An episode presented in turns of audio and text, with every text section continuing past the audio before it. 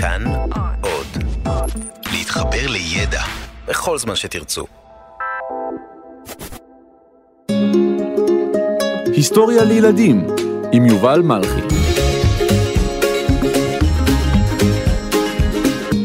מרד בר כוכבא.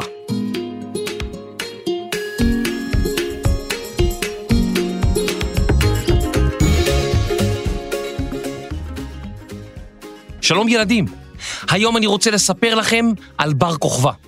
אתם מכירים אותו מהשיר. איש היה בישראל, בר כוכבא שמו. אמרו עליו שהוא היה גיבור, הוא קרא לי דרור, כל העם אהב אותו. כל העם אהב אותו, זה היה גיבור. אז הוא היה גיבור, נכון? זהו. אז אולי תופתעו, אבל במהלך השנים, הרבה אנשים חשבו שהוא דווקא לא היה גיבור.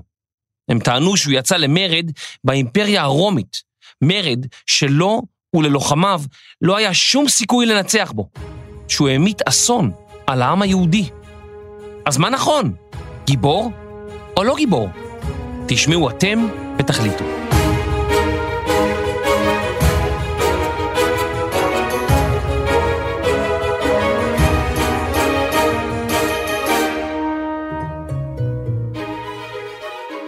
הרומאים כבשו את ארץ ישראל בשנת 66 לפני הספירה.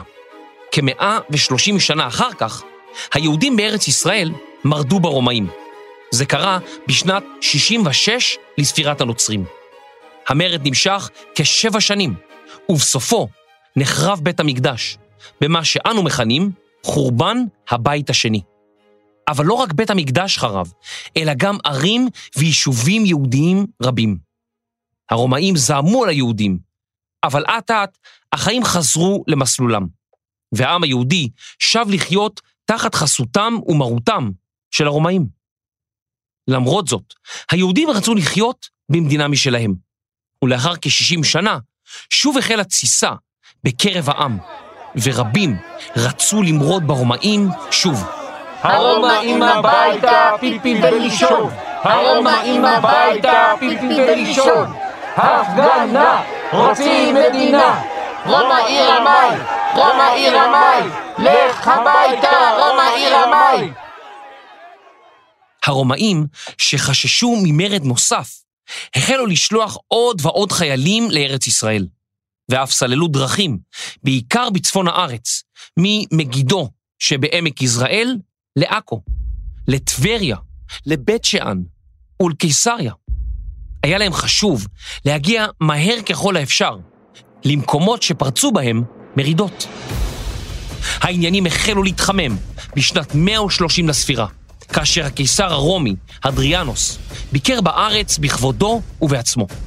היהודים ניסו לשכנע אותו לבנות שוב את בית המקדש, והדבר הצית את זעמם של תושבי הארץ הלא יהודים. אלה שכנעו את הקיסר לא רק שלא לבנות את בית המקדש, אלא להפוך את ירושלים לעיר רומאית. הרומאים השתלטו על ירושלים, ובנו בה מקדש לאל השמיים, יופיטר. היהודים שחלמו לשוב לירושלים ולבית המקדש הזדעזעו. אנחנו לא יודעים את זה בוודאות, אך ייתכן שהרומאים גם אסרו לעשות ברית מילה, מה שהוסיף שמן למדורה. כלומר, החריף את המצב, ועשה הכל להרבה יותר גרוע. ביהודה, ששכנה בין אשדוד לקיסריה, ובין הים התיכון לנהר הירדן, ובה נמצאת גם ירושלים, החל הזעם לבעבע. אפשר היה לחתוך את המתח בסכין.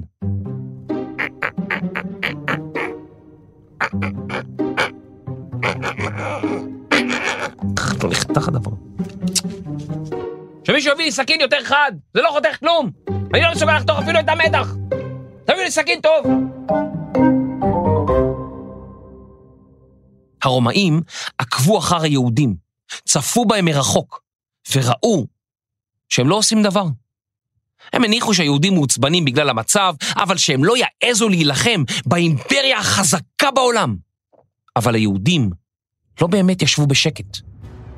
בעזרת מהנדסים החלו היהודים לחפור מנהרות ומחילות תת-קרקעיות. המחילות חוברו זו לזו, ורשת שלמה של דרכים תת-קרקעיות הלכה ונבנתה מתחת לאדמה. היה חסר רק מנהיג, מישהו חזק שיוכל לאחד את כל העם מאחוריו. מישהו שהיה סופרסטאר, כוכב על.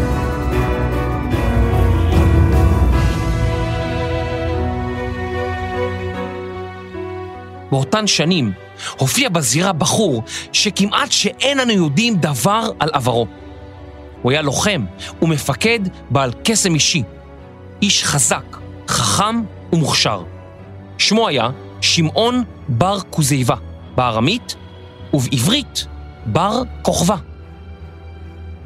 רבנים בארץ ישראל, למשל רבי עקיבא, נזכרו בפסוק מספר במדבר.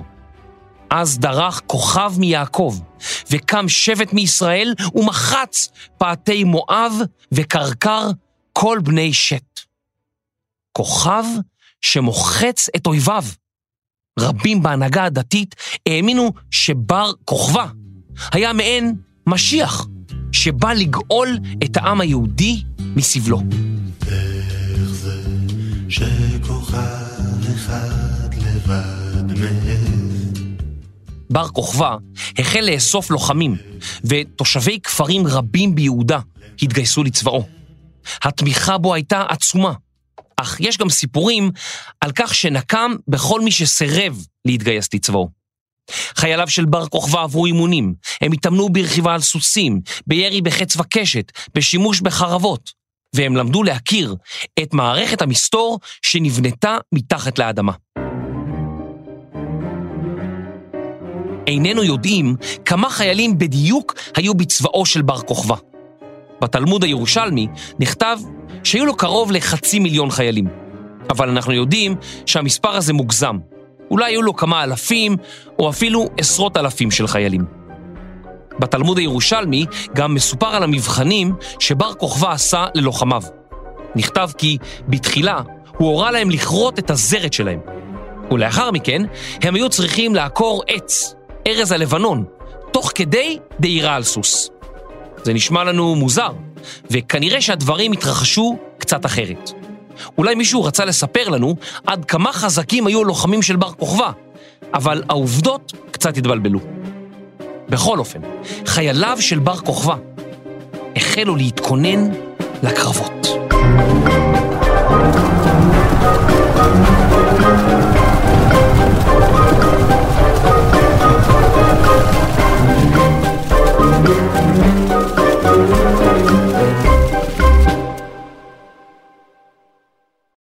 לאחר שהרומאים הכריזו על ירושלים, עיר רומית, ששמה איליה קפיטולינה, החלו לוחמיו של בר כוכבא להתכונן לקרב.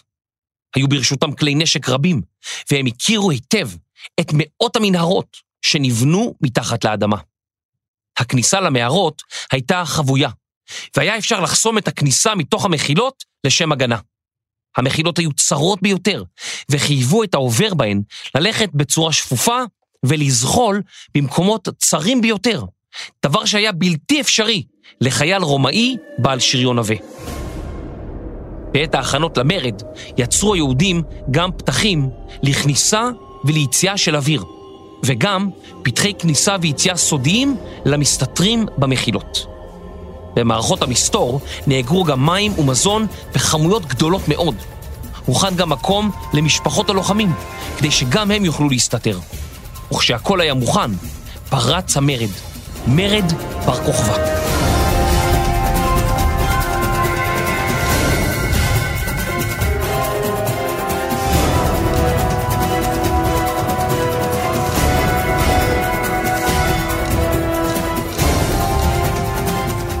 המרד פרץ ככל הנראה לקראת סוף הקיץ של שנת 132 לספירה. ליהודים היה ברור כי אין להם סיכוי בקרבות פנים אל פנים נגד הרומאים, ולכן הם השתמשו במחילות כדי לצאת, לתקוף את הרומאים בהפתעה ולהיעלם כמעט באותה המהירות שבאו. הרומאים לא הבינו מה קורה. פתאום, באמצע הלילה, הופיעו לוחמים יהודים שתקפו אותם ושרפו את המחנה שלהם.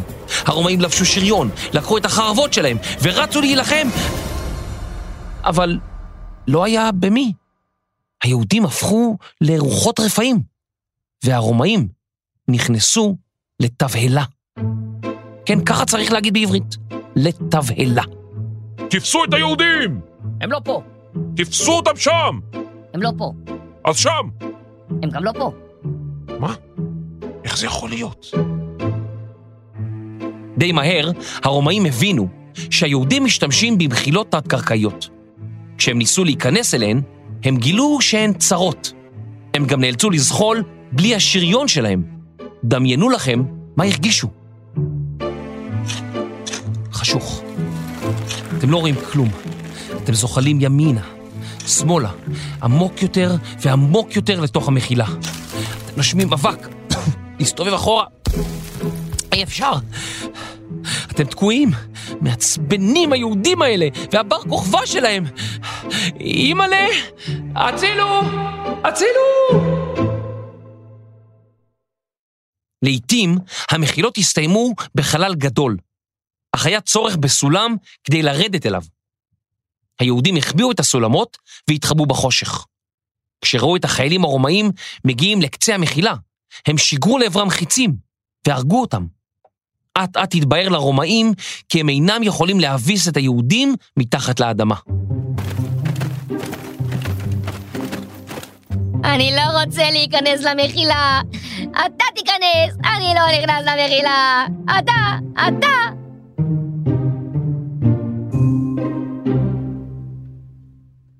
הצבא הרומאי שלח תגבורת מכל האזור אל ארץ ישראל, כדי להתמודד עם היהודים. אחד הליגיונות שלו, שנשלח הנה, פשוט נעלם מהרישומים, ומעריכים שבר כוכבא וחייליו השמידו אותו לחלוטין. הצבא הרומאי שלח לארץ ישראל, ליהודה הקטנה, עוד ועוד חיילים.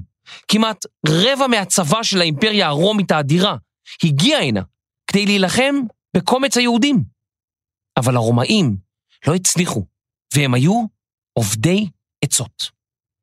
עד מהרה הבין שליט האימפריה הרומית, אדריאנוס, כי אם לא יטפל ביהודים ויסיים את המרד, עמים אחרים יכולים לקחת דוגמה ולהתמרד גם הם, מה שיביא לסופה של האימפריה הרומית. אדריאנוס שלח את המצביא הטוב ביותר שלו, יוליוס סוורוס, כדי למצוא טקטיקה שתנצח את חיילי הקומנדו של בר כוכבא. כמעט שנתיים לאחר פרוץ המרד, הגיע סוורוס לארץ ישראל. הוא הבין כי קודמיו עשו שגיאות, ושהרומאים לא יכולים לנצח את היהודים מתחת לאדמה. הוא החליט לשנות שיטה. סוורוס הבין כי אם היהודים נמצאים בבטן האדמה, חייבים להיות למחילות שלהם פתחי אוורור. עד מהרה, החיילים הרומאים החלו לגלות את פתחי האוורור הסמויים של המחילות, וזרקו דרכם ענפים בוערים, שהעלו עשן רב. העשן חנק את יושבי המחילות, והם נאלצו לצאת ולהימלט מהרומאים. הרומאים הרסו כפר אחר כפר, מחילה אחר מחילה. עד מהרה, כל המורדים שהצליחו לברוח הגיעו לעיר ביתר, ששכנה ביהודה, בין בית שמש לירושלים של ימינו. בקרבת העיר ביתר היו מעיינות רבים, והיו בה ביצורים טבעיים, ועליהם נוספו ביצורים שבנו המגינים. בשנת 73 ואולי בשנת 74, אין אנו יודעים בוודאות, צרו הרומאים בעזרת עשרות אלפי חיילים על מעוזם האחרון של לוחמי בר כוכבא. אי אפשר היה לצאת מהעיר או להיכנס אליה, והמגינים, מורדים, החלו לסבול ממחסור במים ובמזון. בסופו של דבר, הרומאים פרצו אל העיר והרגו את כל הלוחמים הנותרים.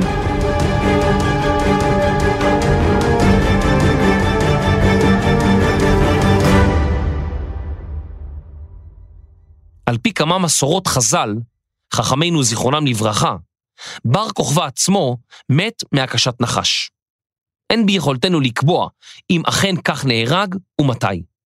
אך היה ברור כי לאחר מותו, יהודה איבדה את הלוחם המהולל שלה, מפקד המרד.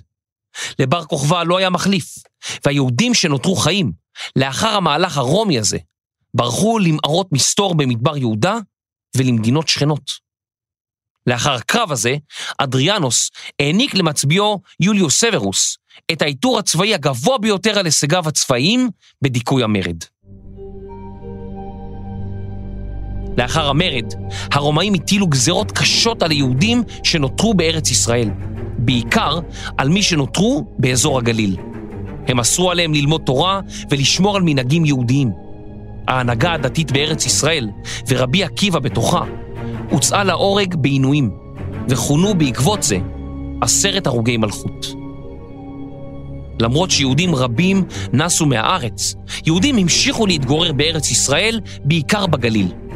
אט-אט הרומאים הקלו את הגזרות עליהם, וקהילות יהודיות בארץ ומחוץ לארץ המשיכו לעסוק בפיתוח התרבות והזהות היהודית. היהודים בארץ ישראל הפכו לקהילה קטנה, וימשיכו להיות מיעוט, עד להקמת מדינת ישראל, כמעט אלפיים שנים אחר כך. לפני כ-150 שנה החלו עמים רבים באירופה לבקש לעצמם מדינה. עד אז אימפריות גדולות שלטו עליהן. היהודים ביקשו גם הם גיבורים אמיצים וחזקים, ושבו אל ההיסטוריה של העם היהודי. כך חזר שמו של בר כוכבא לזירה. הסופר היהודי קלמן שולמן כתב סיפור, ולפיו בר כוכבא מנצח אריה ורוכב עליו.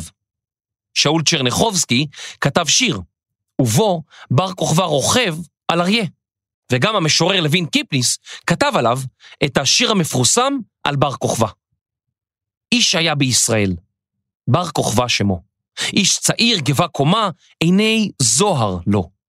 הוא היה גיבור, הוא קרא לדרור. כל העם אהב אותו. הוא היה גיבור. גיבור. קיפליס ממשיך את הסיפור על בר כוכבא שקופץ על ידידו אריה, והשניים דוהרים יחד אל האופק. אנחנו יודעים שהסיפור הזה כנראה לא קרה במציאות. קצת חבל, כי באמת נחמד לדמיין את בר כוכבא, רוכב על אריה, כמו טרזן.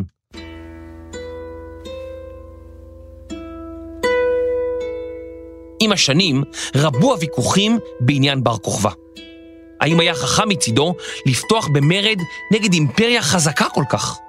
האם היה לו וללוחמיו סיכוי? האם הוא סיכן את העם היהודי, או הראה לרומאים שלא כדאי להתעסק עם היהודים, ושהם יצאו למלחמה כדי להגן על דתם ותרבותם בכל מחיר? חז"ל אמרו, אל תדון את חברך עד שתגיע למקומו. לנו היום קשה להבין מה התרחש כאן לפני אלפיים שנה בערך.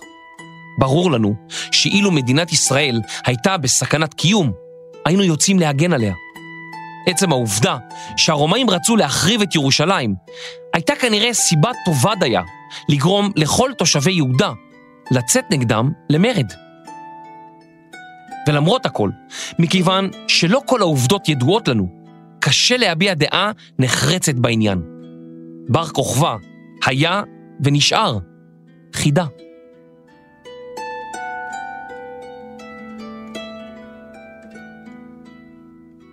וואי, הפרק הזה עייף אותי. שנייה, אני רק שם את הראש פה לשנייה.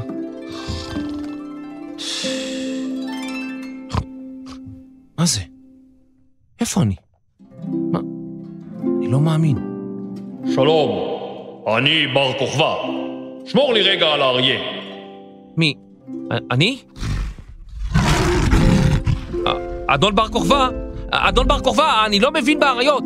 אה, אדון בר כוכבא, האריה פה, השארת אותו, אין לו רצועה אפילו, מחסום. אה, אדון בר כוכבא, תחזור. אה, בר כוכבא, שמעון.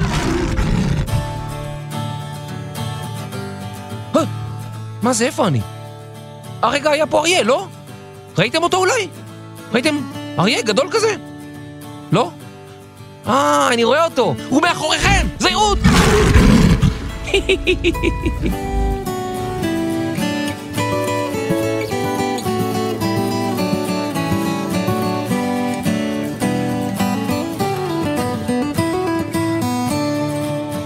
מחקר, כתיבה וקריינות, יובל מלכי.